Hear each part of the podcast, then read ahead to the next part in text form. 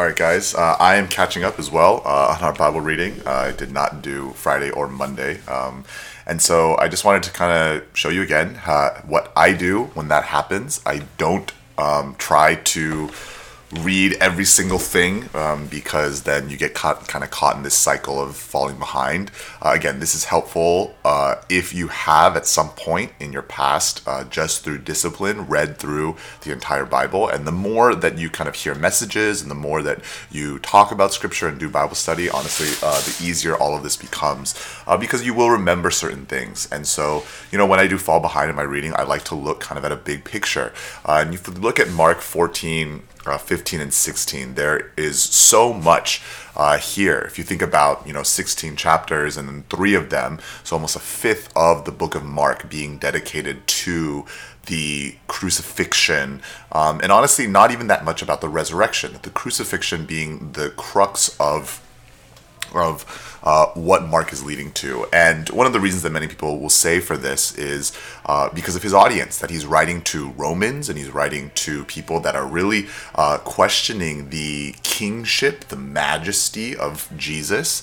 And definitely one of the things that they are going to be questioning is you t- are talking about a king who was crucified, right? Like that is like the electric chair. That is, you know, the ultimate shame punishment uh, for this society. And so what we see here is Mark really laying out, um, and I think what the Bible uh, and what God is really trying to lay out through Mark is the the sovereignty of God in the midst of all of this, the plan of God really being seen in the crucifixion. Um, it's kind of like a really great movie where there's all these twists and turns, and at the very end, you realize that there was, uh, you know, the one character that was orchestrating everything, um, or there was the one character that knew everything, uh, that was doing it all. Um, and so in Mark chapter 14, right, we see uh, continually Jesus sort of saying, I know these things are going to happen. I know someone's going to betray me. I know I'm going to be crucified. Uh, and the disciples are really the ones being confused, um, similarly to uh, the way that the people that Mark was probably writing to were confused. Uh, we see we see different reactions. Um, even Peter denying, right, that hey, even the leader of the Jerusalem church uh, was a man who did not fully understand, and yet Jesus was doing all of these things. Uh, quick note: I love in Mark uh, fourteen fifty one. There's a young man who runs away naked. I honestly, I don't know why. I don't know why that's. Uh, some of you maybe can have um, better opinions than me about why Mark includes that. Uh, maybe he's just like, wow, that was something I remember, right? I remember this dude just ran away naked.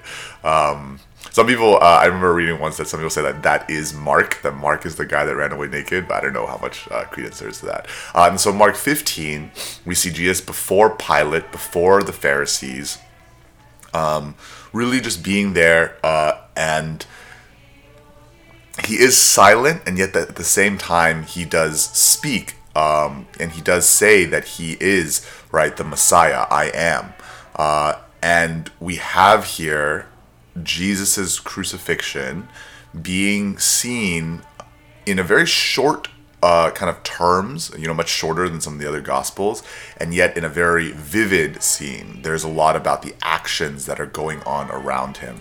Uh, and again, we see that as a reference to God really orchestrating this. That this was not something that happened by accident. This was not something that, you know, God had to kind of figure out what to do because these people were so, uh, we're going to crucify Jesus. No, this was the plan. This is the plan. Um, and then in Mark 16, the resurrection. Now, some questions about, you know, the, all of your Bibles will say some of the earliest manuscripts do not include uh, the end of this. Um, hey, there's lots of different opinions out there. Understand that when we say earliest manuscripts, that there are very few places that we have an entire book of anything. Uh, a lot of it is uh, for really early stuff, right? Fragments of things, and so there are uh, essentially no fragments of these last few verses in Mark. But I do want to say that. Uh, one of the things, and we teach this in our systematics, when we look at how the Bible is placed together, we gotta get rid of our own hubris because a lot of times we think we're so smart and everybody else throughout history must have been so dumb. Listen, these books were being passed down by people to people. Um, it wasn't something that was hidden in a basket and then found later. Um, and so I think that if people consistently from different sources said that, hey, these verses are a part of the book of Mark, then I'm all for that. Uh, and these are hard questions to wrestle with because of the nature of some of these verses, especially the signs that will be accompanied with them. But I think that, again, this fits in terms of what Mark is saying that for Jesus to be the king, for Jesus to be the Lord, for him to be Caesar of Caesars, uh, greater than Caesar, that, you know, we have to believe that. And that then changes the lives of which we live by the power of the Holy Spirit.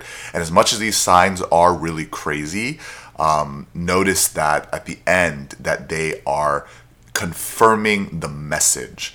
Um, that it is not the signs themselves that are the message, but they are confirming the message of the gospel. So hopefully you had a great time, Mark. Looking forward to the next one.